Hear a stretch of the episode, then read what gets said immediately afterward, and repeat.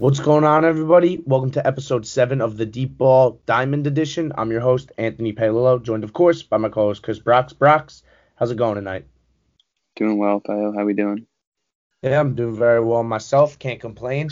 Today, getting back on this podcast, try to wrap up really the past week of baseball. And I mean, it's been an exciting one. Give you a little bit of a preview too for this weekend coming up.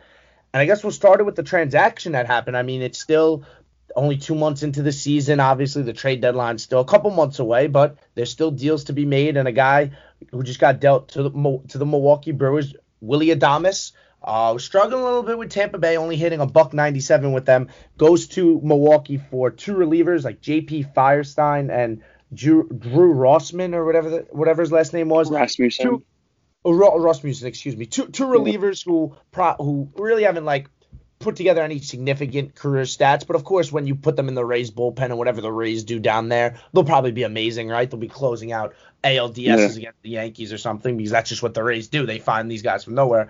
But uh, obviously, the key piece in this deal, Willie Adames, um, guy who came over, I believe, actually in the David Price trade originally when the when the Rays traded Price to the Tigers, but it kind of seemed like the writing was on the wall for Adames with the Tampa Bay Rays farm system and how it is just absolutely loaded with middle infielders. We'll get into that in a little bit. But what do you think about Willie Adames going to the Brewers? I think it's kind of a sneaky get because I honestly think Adames has a real good glove and honestly he could hit a little bit.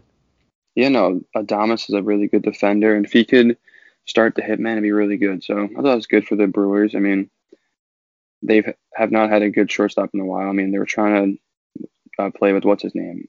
Um, Arcia, Orlando Arcia. They tried to make him a shortstop for the past few years. Guy was just not hitting at all. So I, I thought it was a good move for them, honestly. A low key move. So we'll see how it works out for them. Yeah, he didn't work out. And um, what's his name too? Urias, who they traded yeah. for for Grisham. I mean, Grisham, I mean, yeah. that, that also another trade that you really don't think like. I mean, Padres did really well in that trade. The Padres got um, Grisham, who's played pretty well for them, and Zach Davies, who was a piece of that trade that went ended up going to uh Chicago for Yu, Darvish. But yeah, yeah Willy Adames, look, maybe the change of scenery is all he needed because today, actually, Thursday, this is against the Padres. He goes four for five with a home run and four RBIs. They win six five the Brewers in extra innings. So who knows? Maybe uh potentially the Brewers find a shortstop, maybe for the foreseeable future in Willie Adames, somebody could hold that spot down as they try to compete for the playoffs. And he form a nice little tandem up the middle with Kolten Wong. But with this move being made, it kind of signals now potentially the start of the Wander Franco era in Tampa Bay. He's the top rated prospect right now in baseball as a switch hitting shortstop. He's unbelievable. I believe he's still only 19 years old, but he was not called up yet. They called up another shortstop prospect who's another top 10 prospect in their system, Taylor Walls. I don't know a ton about this guy. I was reading all over about him. Uh, he said he has a crazy glove, one of the best minor league fielders uh, in at, regardless of position in the whole entire minor league. So pretty impressive there. But it looks like it's going to wait for Wander Franco Brox because of this, like the kind of a little loophole with the service time. The Rays don't want him to reach what they call like a super two player or the super two tier or whatever it is. So that now this will, if he gets called up by like mid June, he'll avoid another year of arbitration. So instead of paying him now for four years of arbitration, like because he qualifies like a super two player, he would only get paid as three years of arbitration, which obviously for a small market team like the Rays, I mean, that's going to save them millions of dollars, especially if Franco pans out the way that he should. But I mean, what do you think about that? Like, like do you bl- do you first do you blame the Rays for doing this? I don't blame them, but I just hate when um, teams manipulate the service time. I just hate it, man. It's not good for the game. Um, like if he's ready to play, play. I mean, I I heard that this guy Walls is probably more ready at this point the way he's been playing. So I mean, yeah, Franco's 19, that's fine. But I just hate manipulating service time. Like if they should just said that he's not ready. But whatever. I mean, yeah, they're no, in good hands. They're in good hands at this point. They, they are, and we we've seen this before. I mean, I think like the first big one. I mean, at least that I noticed, I remember was that Kris Bryant. I remember that whole big spiel was about him with the service time, and then obviously more recently you had um like Gleyber Torres was a couple years ago with the Yankees. They they didn't call him up to like the end of April to get, an, but that was more for an extra year on his contract. That was like the same thing with Kelenic. The Super Two thing is more new for me. Like I really haven't seen a ton of that. Yeah. But yeah, I mean, again, a year a year of arbitration is a big number, especially like in Franco's case. I mean, he's gonna be put. He's gonna be if like I said, if he pans out to what they think it is, it's he'd be pushing up or like ten tens of millions of dollars in arbitration. So for them, I can't really completely blame them. Like I said, I think it's a rule maybe that has to go um like that uh like the MLB front office has to look at and stuff because it is a shame. It's a it's a shame to have to have a guy like Franco who they, they said he might not be ready yet, but I mean, look, he's in AAA, he's exciting, and like seeing a young star like this is what the MLB needs for their like fan base and for viewership. So I think it would help a lot if the MLB focused on promoting these guys and getting them into the league rather than just trying to like let the teams benefit from keeping them down. Obviously, it happened earlier to, this year. Who's the the guy in the Cubs? Nico Hoerner. Oh yeah, well, um, they, they, didn't, right. they, didn't, they didn't put him on the roster, and they had Eric Sogard, their starting second baseman. Which no disrespect yeah, to Eric Sogard, but he is not good. He's not that good compared yeah, to Hoerner. So. Uh, yeah. Well, Hoerner actually just got hurt too, man. Hoerner's a yeah. Hoerner, Hoerner's a good ball player. The Cubs too, he they is. churn out middle infielders, man. Who they, they had like Addison. I mean, they traded for Addison Russell, but they had Russell. They had Javi Baez, Starlin Castro, Castro. Torres. They got Nico Hoerner, who they drafted from Stanford. Actually, I don't know why. That's just that's just weird. But uh, hmm. he was, he's a first round pick a couple years ago. But yeah, shame for him. Hopefully he gets better. I saw him like pull his hamstring on the way down. But yeah, another uh NL Central young infielder who's there. They got Jonathan India on the Reds, Nico Hoerner. Now Willie Adames is in uh Milwaukee. So hopefully Willie Adames can kind of keep rolling in Milwaukee. Obviously he's been hitting a lot better since that change of scenery. So wish the best for Willie Adames and hope and thankfully he won't be hurting my Yankees. He wasn't hurting my Yankees a ton. He wasn't one of those guys in the Rays that I really feared when they got up. Like Joey Wendle, I absolutely hate when oh. he steps to the plate. Obviously Arozarena, but Joey Wendle was the one that pissed me off the most, man, because this guy just didn't seem like he belonged, and he doesn't wear batting gloves. Um, ugh, mm, Joey Wendle bothers me so much, but he's a Yankee killer. But uh, speaking of the Yankees, Yankees like starting to get on the right foot. I know they haven't had a great past couple days against the Blue Jays. They're playing their second game as we speak, but they did sweep the Chicago White Sox this past weekend. Uh, I believe it was the 21st was the day, 21st to the 23rd. And I mean, potential uh, ALCS preview. What do you think? I mean, I feel like going into the year, these were kind of like the two top dogs in the American League. And I know the Yankees have struggled a little bit, but the White Sox have been surging. I don't think these two teams um give you kind of like any like do you think that this could potentially be a matchup that we see in October? Yeah, no. I mean, I have the White Sox come to the World Series, so um, I would hope it's Yankees White Sox. Um, that's a really in- intriguing matchup to see.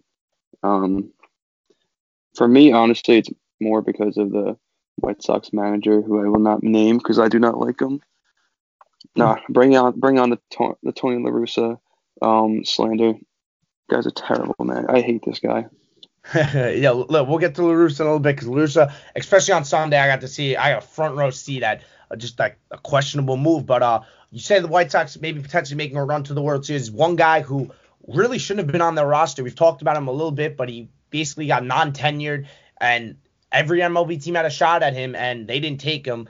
I mean, Carlos Rodon has been absolutely unbelievable this year. One of the best pitchers in the American League. Has under a two ERA. Mm-hmm. He goes six innings against the Yankees. Has 13 strikeouts. His off speed, like slider curveball, was unbelievable against the Yankees. They were completely off balance. But my guy Jordan Montgomery also went right toe to toe with him. Seven innings, 11 strikeouts. Both those pitchers did not give up a run. They didn't give. They didn't have a walk, and they both had like over 10 strikeouts. I forgot the exact stat, but that was like one of like the first times like it happened in like a long, long time. That I, I mean look, two lefties who like I don't think are like com- completely household names, but they go toe to toe. I mean that fr- that first game the Yankees played that series was crazy. I know they turned like a triple play and then Gleyber Torres got a walk off, and that's kind of where I'll bring it to next. I mean Gleyber Torres is a guy who last year, uh, when the season got paused because of COVID, like he kind of showed up to the what was it? To like the training camp, the summer camp is what they called it. Uh, a little out of shape. He never really got rolling. Uh, played all right in the postseason, but then this season again got off to a slow start. And it kind of seems like Torres now is back on track. He had eight RBIs the past series against Chicago. In his last 39 games, he's hitting a lot better.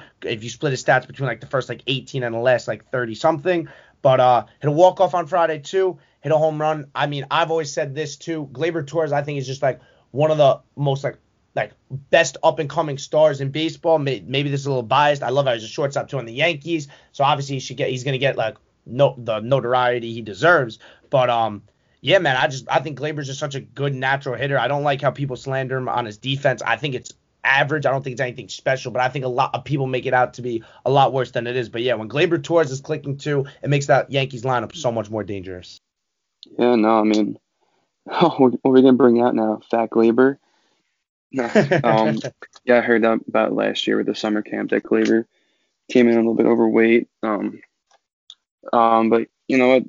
Good to see him playing better again. Um, one of the bright young stars in MLB. So good for him. And the Yankees need him at this point, man. They really do. Yeah, no, no doubt about it. Especially because even through all the injuries, I know Gleyber did just come come off the COVID list. I won't really qualify that as like an injury, but it is still missed time. But I mean, it seems like with Judge going down, then you have Stanton going down. Luke Voit just got hurt. Now it seems like Urshela's been a little banged up. Obviously, still been playing, but like with Urshela, like Torres and LeMahieu, it's like those three guys have been like kind of constants over the past couple years when all these guys, all these guys have been injured. So those three guys in the Yankees order, they also provide something a little different too from the fact that like they're not just like home run or bust guys. These guys are more of those like pure hitters. They'll put the ball in play a lot more often than these other guys. So when Gleyber's rolling, like I said, I just think the it brings a whole different element to the Yankees lineup. But uh, one last thing that I want to leave off on with this White Sox series before we move on to our next topic. Uh, you mentioned you don't love Tony La Russa. I mean, it's hard to get behind Tony La Russa when he makes a decision like this. You see on like on Sunday, uh, they tied, they go down four three the White Sox, and Chapman blows his first save of the year.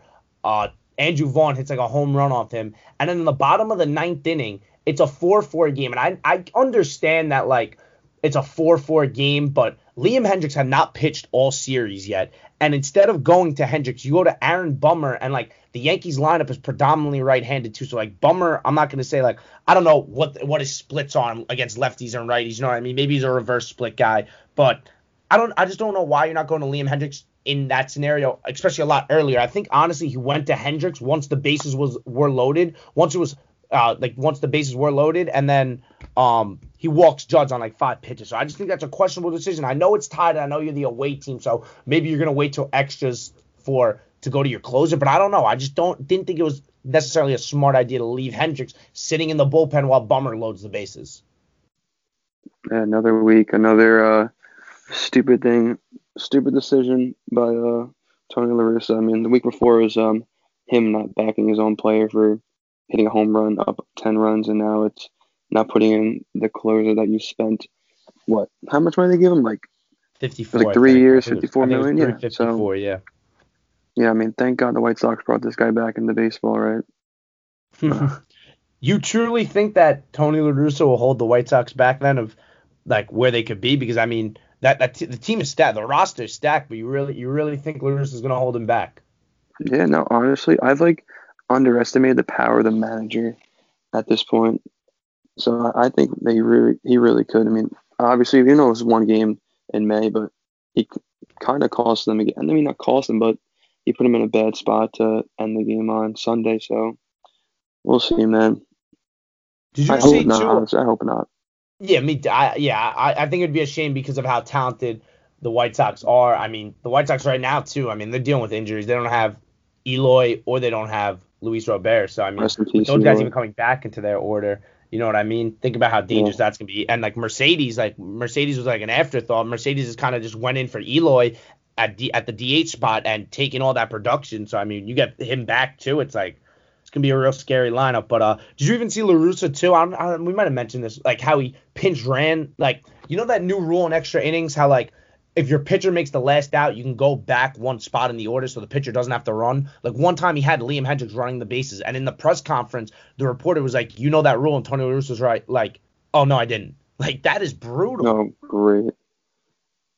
And I mean, like that, like that's like something like that. That could be like like a minor thing. Like you could be like, oh, it's only a May game. It's like, well, Liam Hen, like what's? It's not that big of a difference. But I mean, God forbid Liam Hendriks like pulls something running. I mean, that is brutal, and it just goes to show you that like Tony LaRue, like it's just again like throwing him into the fire. Like what is he? What was it? Not ten years removed from his last manage, manage, uh, managerial position.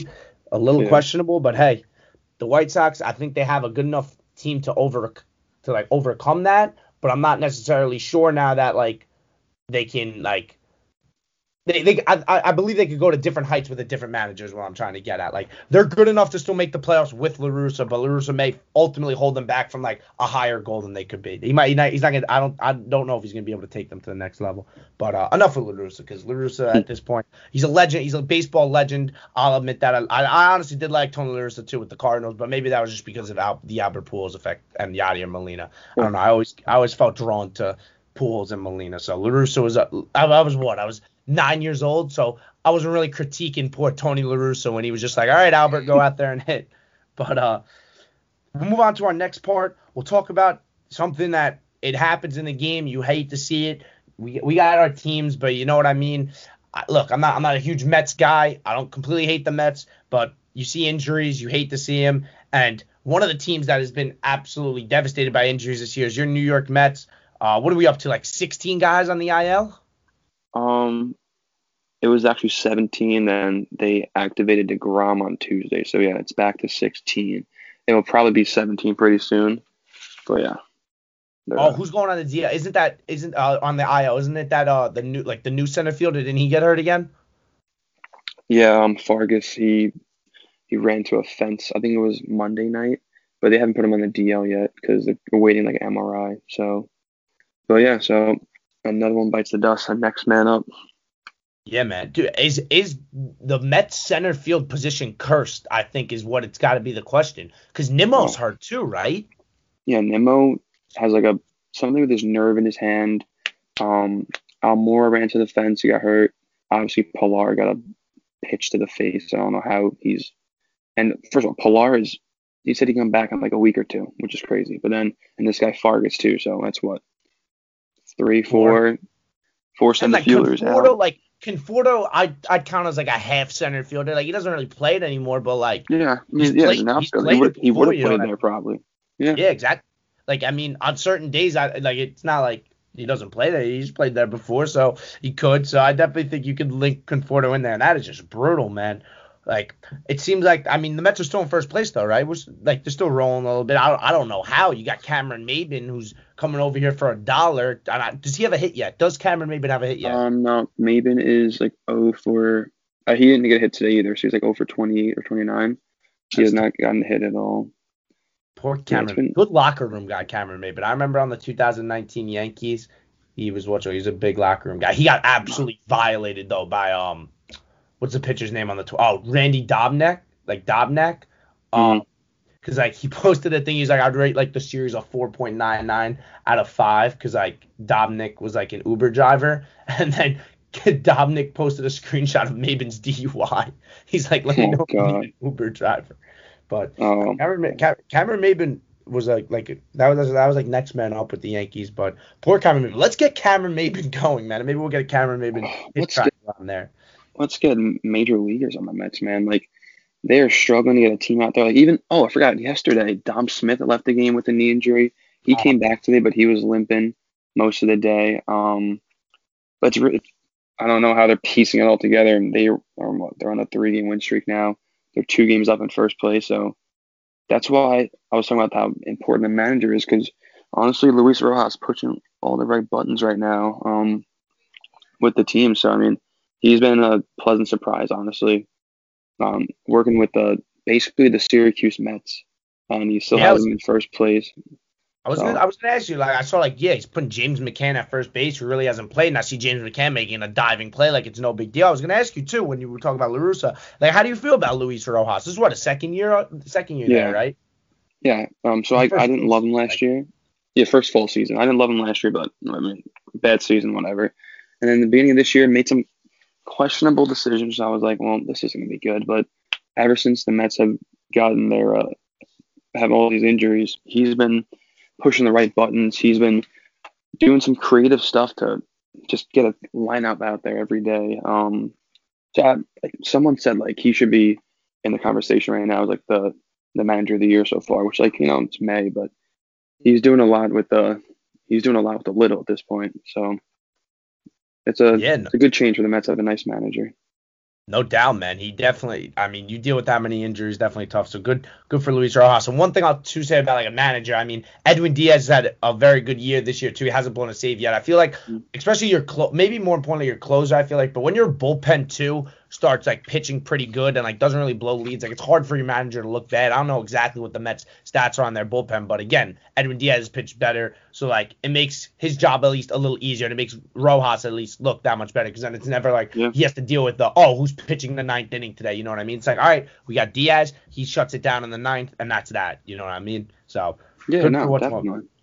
Good for good for um Luis Rojas. I'm happy for him. happy to see his success, especially after he was kind of like an afterthought as the Mets manager with that whole Carlos Beltran thing, and then the Astros thing came out. Yeah, but he was interviewed. He was interviewed for that position, and then they gave it to Beltran. So, I mean, he must, you know what, he felt like he had something to prove. Yeah, definitely has something to prove. And listen, he's proven it. If he could lead the Mets to the playoffs, that'd be a big uh like a big thing to put on his resume. But another big thing for the Mets that I didn't even get to with their injury concerns yet. Noah Syndergaard mm-hmm. hasn't he didn't pitch in 2020, right? He got hurt like in he. Got, he got hurt. Um, hurt to get the surgery. It was late March, so it was like the beginning of the pandemic too. Mm-hmm. Okay, yeah. all right. So he hasn't pitched. He hasn't pitched since 2019. I like. I mean, he gets he gets another setback. They said he might not throw till August. Syndergaard's a pending mm-hmm. free agent. Brox, if you're the Mets, like what's the game plan with Syndergaard come free agency?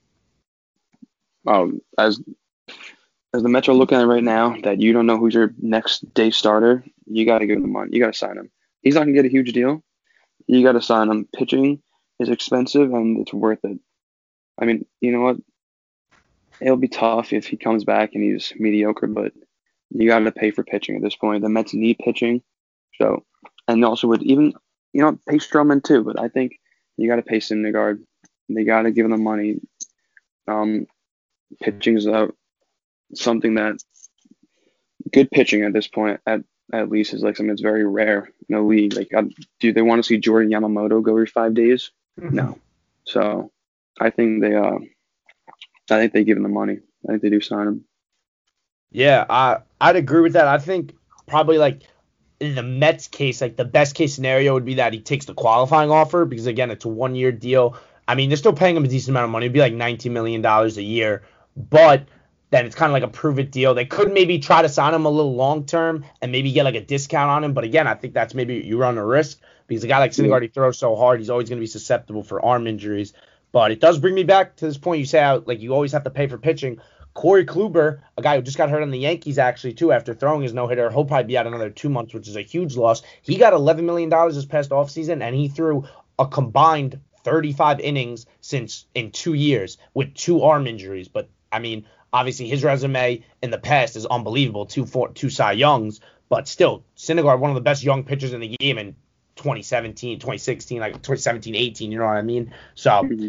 Hope the hope is that Syndergaard can bounce back and get right for the Mets, and maybe he'll give them something down the stretch, just like Kluber could potentially give something for the Yankees at least coming down the stretch. I know they lost Kluber. Hicks is probably out for the year, which is a tough loss for them. Luke Voit's on the IL. So I mean, these New York teams, something something's in the water in New York that uh yeah. these guys can't stay healthy, which is a shame. But more on the Mets side, the Mets are obviously in first place. To my surprise, kind of because I thought the Atlanta Braves would be the power, the powerhouse team in that division, and I think they've been one of you could honestly argue with the Mets that the Braves have been the most unluckiest team in the MLB because they had Fried already go down. I know he's back, but you had Mike Soroka have another setback with his injury.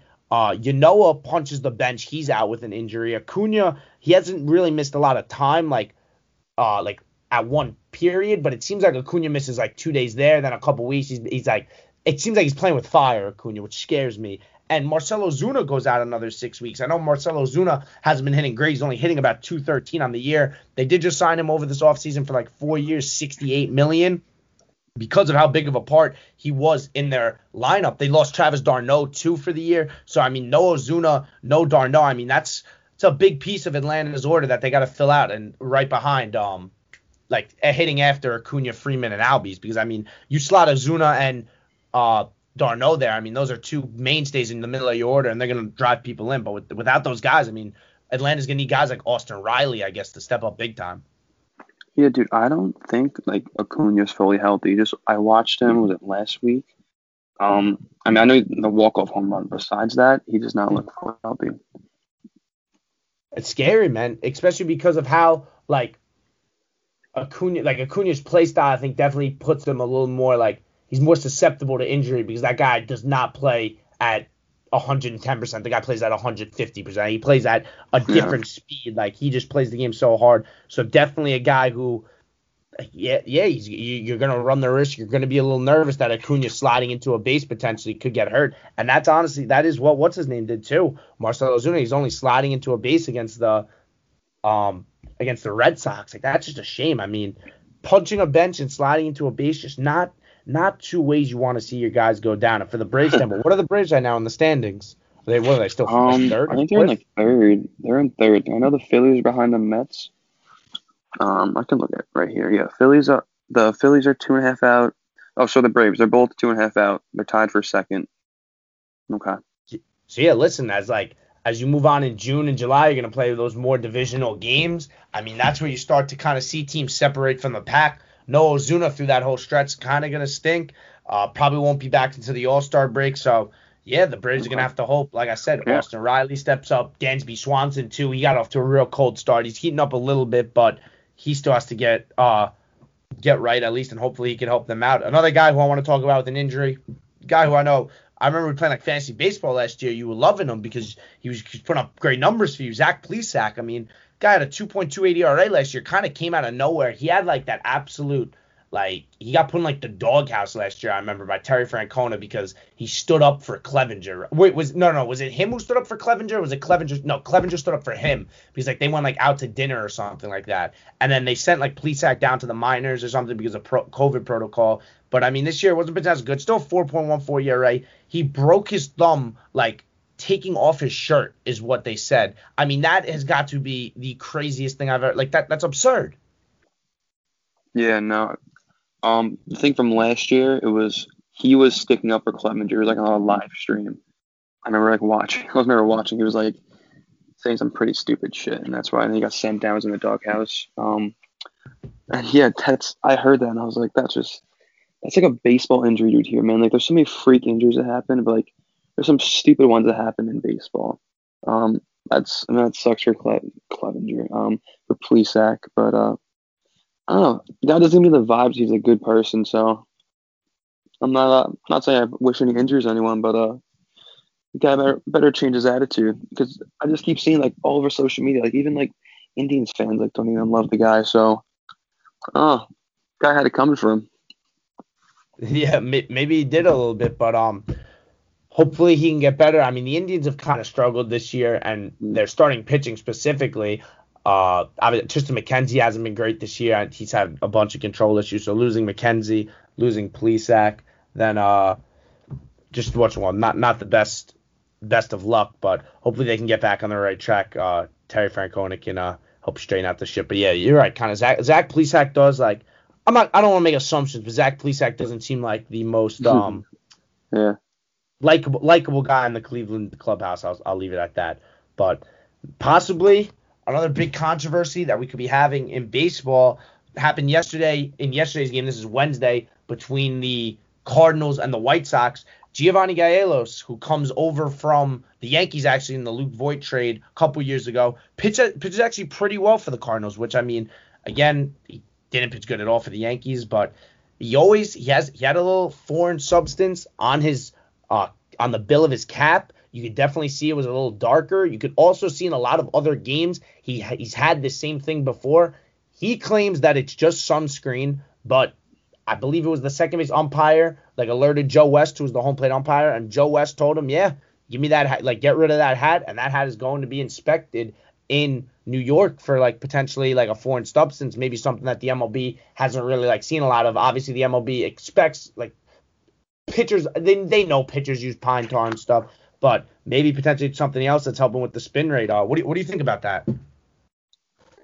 Yeah, honestly, I didn't hear about that until you told me about it earlier. Um, yeah, I hate I hate seeing that. Like when guys, I think I think even John Means actually, I, I saw a video of him just keep like going to his glove, getting stuff for grip, man. Yep. Like this year, man, like they they obviously they fixed the baseball a little bit where it's easier to grip. Um, that's why there's so much strikeouts and um, yeah, the strikeouts at all time high this year. So like, I just hate that. Like, stop. That's just that's not that's not an advantage, man. That's just cheating at this point. Like, I I don't know. I don't really enjoy that. Yeah, no, neither am I. Uh, I know this is like kind of similar. Like, I mean, not really similar, but I know Trevor Bauer. Like they said, they said that a lot of other like baseballs too that pitchers uses, they're gonna try to inspect. Like I know it was like kind of big news that Trevor Bauer, they were like they took one of his baseballs out from his start because they want to like kind of look at it, which I think it's granted. You know, I mean, the guy wins the Cy Young. Like I'd want to like I think, and he kind of has like an uptick in his uh RPMs on his beat on his like off speed stuff mm-hmm. and all his pitches really. So yeah, I think it's like justifiable that you'd want to see his, but I don't think that like I don't think this is maybe on the same level that I think this is honestly a next step because it's kind of like how I mean you couldn't take Michael Pineda's neck off when Pineda had like that pine tar sunblock on it, but like at least look look maybe look at it because obviously the pitchers are using something and I'm not completely against the pitchers using something because Obviously, they give them the rosin bag, but the rosin bag only is good to dry a pitcher's hand. So in April and May, maybe not really like the, the end of like earlier parts of May, when it's still a little cold outside too, and like even like in the regular what you will call it, like during the regular season, like even if it's just like not like necessarily sweaty, like the rosin bag won't help you like it's like drying your hands not going to help you get a better grip on the ball when you're when it's 40 degrees out. You know what I mean? But the pine tar when it gets sticky will and it'll increase your what's it called? It'll make your it'll increase the spin on your pitches, make it so much harder to hit. So I'm not necessarily against the idea of giving pitchers like some sort of a substance, but what I'd want to see is I want it to be like uh what's the word that I'm looking for? Of course, it's a universal right one, so everyone Uni- can use. Brock's that is exactly where I was going yeah, I love it. I know. I think Bauer also mentioned this, but yeah, if it's universal and something like they have like a specific substance, and it's like, all right, like it's literally on the maybe maybe put it on the mound, like next to the what's it called, next to the rosin bag or something, I don't know, and just be like, look, you guys can use this, and that's perfectly allowed. Because if you're just like, oh yeah, you can allow pine tar, but you can't allow this stuff, people are gonna find loopholes around this. But if you work with the pitchers and the players union, and it's like, all right, like we're gonna use this thing because this stuff will help. It's not gonna be too too overpowered, but it's enough to at least do the job, and you guys are benefiting, but we're also benefiting because right now it's kind of like the only way that a pitcher is really gonna get checked is if a manager goes and um complains to an umpire, but what manager is going to go do that? Because then the opposing manager is going to be like, oh yeah, he's using something because it seems like every single person's doing it. Like, I mean, this is one of my guys, but Gerrit Cole, Gerrit Cole, like every time he goes to touch the brim of his the brim of his hat, like the brim of his hat, excuse me, it's like, what is he going to, you know what I mean? Like, I what what does he have there? Mm-hmm. Like some people hide it in their glove and stuff like that. You said like John Means. So yeah, I hope that they could come to an agreement and find something universal because I don't I don't like any of this under the table stuff. You know what I mean? Get it all yeah. out and let's work together and let's figure it out. If everyone can use the same thing and it's not too crazy, like they're not gonna make curveballs like absolutely wicked, like that's fine. I'm totally fine with that. I don't need some crazy substance that's gonna absolutely change a pitcher. Like I don't need like Matt Harvey getting some substance and he starts having a a slider from hell like that. So Listen, Matt Harvey slider was looking pretty nasty a couple starts ago against the Yankees. so maybe you're he's, he's maybe having, maybe he's, you're, in, he's in the doghouse now. Really? What happened? He's just had bad starts. It doesn't look like I don't know how many more starts he's gonna have with the Orioles. He's at the. Um, Don't don't worry. The next time the Orioles come to town, he'll throw he'll, he'll shove six shutout against the Yankees. But yeah, no, no we're, we're seeing more like the 2018, 2019 Matt Harvey. Shame to see. Uh, but back to yeah, back to uh, even like the Astros and stuff. Like the Astros clearly got something going on with their pitchers because you look at like who they've brought in and stuff, and uh like how they're like I know uh, again this is like more of the stuff and like the cheating stuff came up with like with just the hitters, but also with the pitchers and all their spin rates and stuff. It's like oh how does it magically jump from one team to another? So maybe like how is that a fair advantage to what the Astros pitchers could potentially be using right now to what the Rangers pitchers could be using. You know what I mean? Like maybe they're both using stuff that's legal, uh, Ill- illegal, but one team's is just so much more superior. So that's what I mean. Get let's get something le- uh, like allowed and let's every let, us let everybody use it. Excuse me, but um, poor Pittsburgh because the Pittsburgh Pirates clearly aren't using anything. I mean, you just look at these pitcher Oh. stats there. Unfortunately, everybody who leaves Pittsburgh, it's like Pittsburgh. They're like, "Yo, can we use this?" And they're like, "Absolutely not. We are all natural. We are not allowed to use any substances because poor Joe Musgrove, Taillon, Cole. Uh, I'm forgetting some somebody, but yeah, poor poor Pittsburgh Pirates pitchers. But uh, yeah, let, let, us get all on the Oh, same uh, playing field. Glasnow. when it comes to Glasnow. substance. Glasnow, there you go. Tyler Glasnow also having a phenomenal year now with the Tampa Mhm. Bay Rays. He's uh, worked on a worked on a slider a little bit. He was really only like a two pitch pitcher in the uh, in the playoffs for the Yankee uh, against the Yankees, which I thought was crazy. To be a starting pitcher and only be a two pitch pitcher is just kind of like a testament to those two. But I guess that I guess it helps when you're six eight and you have the weirdest grip on your fastball because you have you had carpal tunnel syndrome. But listen, if it works, it works, and it clearly works for Tyler Glasnow. But uh, last segment, we kind of do this a bunch. We'll watch them. We'll call. We'll uh, wrap up with this. It's our Who's Hot segment. Brock, you want to start first? Who, who do you like? Who's been heating up these past couple weeks that you've really uh, taken notice to? Um, since uh, I've had a little bit of studying to do, I've only watched it with the Mets, so I'm gonna go with. It's gonna be an odd choice. I'm gonna go with Tomas Nido. This guy has been clutch and He's been on. Honestly, he's been on fire. Like I think it was uh Tuesday because he actually got rained out Tuesday. Um, he had a go-ahead home run to win the game. Um, he's honestly he's been on fire. Um, great behind the plate too. Like the Mets spent forty million dollars on James McCann this year, but right now they're riding Tomas Nido. Um, great defensively, and then offensively, this guy is starting to really click. So I mean, we'll see what happens with McCann, but uh, I'm gonna go with Nido. He's been pretty good for that uh for that depleted Mets Mets team, more like the as they call themselves the bench mob at this point. the bench mob. I love that. Listen, maybe it's something with New York backup catchers. I know Kyle Higashioka hasn't been playing too too well, like really in the past month, but I mean he, he's get he's he's been playing good as a backup catcher. I definitely can't complain. But I was thinking I, I have a couple guys on my list, couple outfielders, and then I got one one guy who we've talked about on this show who just deserves even more credit because he's unbelievable. First guy, Adolis Garcia has 11 home runs this month in May. He's hitting 288 with 16 home runs right now, which I believe is tied for the league lead at this point. Uh, this guy's 28 years old. He's only a rookie. He was designated for assignment. Every single team, just like Carlos Rodon, could have went after him, and they said nah. Somehow he makes it. He makes it back into the Rangers. They bring him back up, and this guy's taking the most of his opportunity and absolutely ran with it. He's going to be an all-star this year, and I mean, he, he's honestly he's got a pretty nice swing, man. I, I like I watched him really for the first time when he played the Yankees, but I think he had a walk-off or he had a go-ahead on. No, I think it was a walk-off against the Astros a couple days ago. But yeah, I'm a big fan of Adolis Garcia, no doubt. Yeah, dude. I remember um I remember seeing him get called up. I saw him on Instagram somehow because I remember his name. Um, I think his brother Adonis was on the Braves, and he was like a he was an okay hitter. He played for a little bit, and um, this guy's absolute gets hits absolute uh, rockets. Um, absolute piss missiles. So good for the Rangers have something going for them. Yeah, the Rangers. I feel like the Rangers are like their lineup is honestly pretty like it's like a island. It's the island of misfit toys. Like th- none of those guys are like crazy household names, but they're like all pretty like under the radar guys. Nate Lowe's another guy. Mhm. Uh. Falefa. Nick Solak's been raking. Um, obviously you got Joey Gallo there. He's They obviously made more trade known. Gallo. They made Yeah, trade Gallo. Joe-. There- Yeah. There's talks maybe that too. Joey Gallo come to the Yankees. I'm not. Joey Gallo is, has a good glove. Obviously, he's won Gold Gloves too. He's got a really good arm. Uh, I'd be interested to honestly see if the Yankees made maybe made made a play on him and tried to play him in center field because I think the Yankees need now a center fielder with Aaron Hicks out for the year. yeah, I mean, who, who knows? Who knows where Gallo goes? I definitely think Gallo could potentially get dealt. But Mhm. uh, moving off the Rangers, another left-handed hitting outfielder. This time, this guy is in the NL though. Jesse Winker, another guy who probably will make his first All-Star game this year. He's hitting 360 right now with 13 home runs.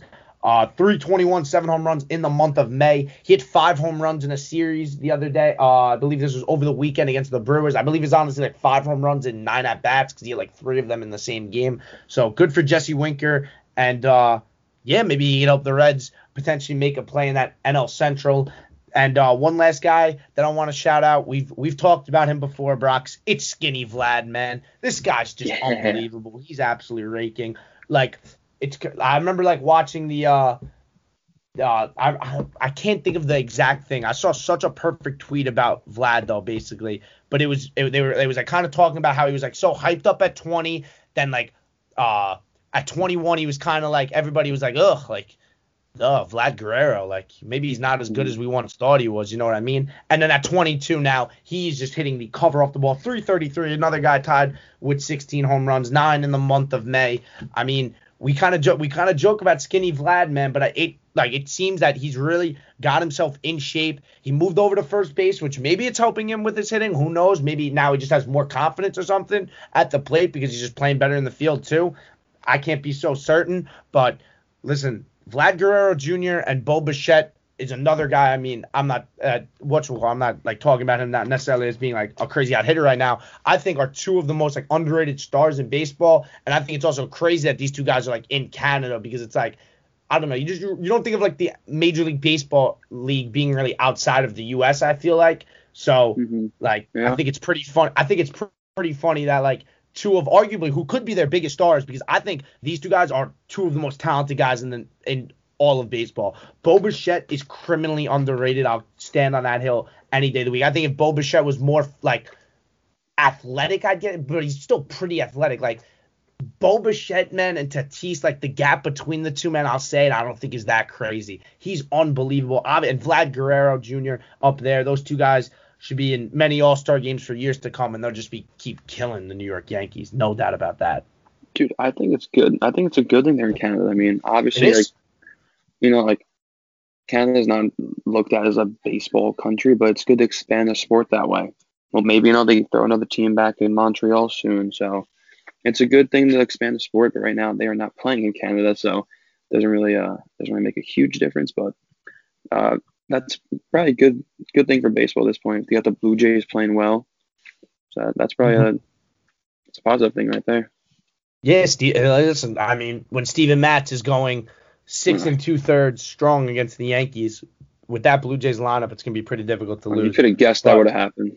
Steven Matz going to Toronto and lighting it up. For, the former the former Mets against the Yankees have just what you call it have just absolutely been the death of them this year. But yeah, the buff the buff the Buff Jays are going to be back now. Uh, they played their final game actually in Dunedin the other day. Um, Dunedin. I believe, was the highest scoring ballpark out of any ballpark like so far. I mean, I guess that's what happens when you play at a single A stadium. I still don't get like how that was exactly allowed. I like the ball. You could even tell too. The ball was absolutely flying there. Uh, Mike Trout, I remember like this is like a month and a half ago now, hit an absolute bomb there uh, off like yeah. Ross Stripling. Mm-hmm. But yeah, even I mean Vlad Guerrero Jr.'s put a couple balls in crazy places there. But uh, yeah, good for the Buff Jays. They're going back to Buffalo. Uh, presumably, I believe for the rest of the year. Of course, I bet you like come playoff time. I mean, who knows? Because it's all about like the quarantining rules with uh like that's why the borders open. Toronto. Yeah.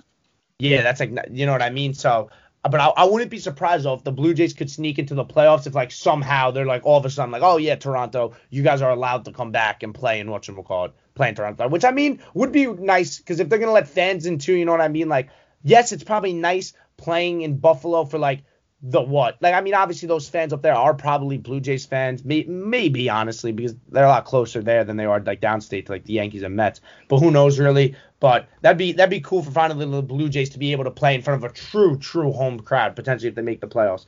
But uh, if like I said, if Vlad Guerrero Jr. and Bo Bichette keep hitting their way, they get George Springer back. They can make um make a lot of noise potentially in the AL East. But uh, that's gonna do it uh, you got any? You got anybody else, Brock? So you think we co- we covered the guys who are hot so far? Well, I got a breaking news that Taijuan Walker's coming back from the Mets tomorrow. So it looks like their injury woes are getting a little bit better by the day, but wouldn't count on that. Wouldn't uh yeah. wouldn't bank on that for the future, but good a good start. A good start. It is, it is a good start. So now one last thing then the Mets. So the only Mets starting pitcher who hasn't hit the IL is Peterson, right? Um, and Stroman. Oh, and Stroman. I forgot about Stroman. Yeah. Yep, right. I'm because I, I got one extra in my head because Carrasco. Because like yeah yeah. So Carrasco, Syndergaard, Degrom, Walker. Got it. All right. So yeah, yeah listen, just got to get these guys healthy. But like we've always said, it's a marathon, not a sprint. But that's gonna do it for today's episode. Be sure to check us out on our Instagram at the deep ball underscore. Check out our website too as well. Our link is in our bio there.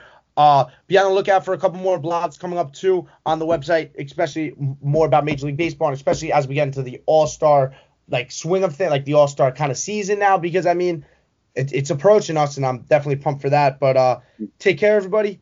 Have a good one.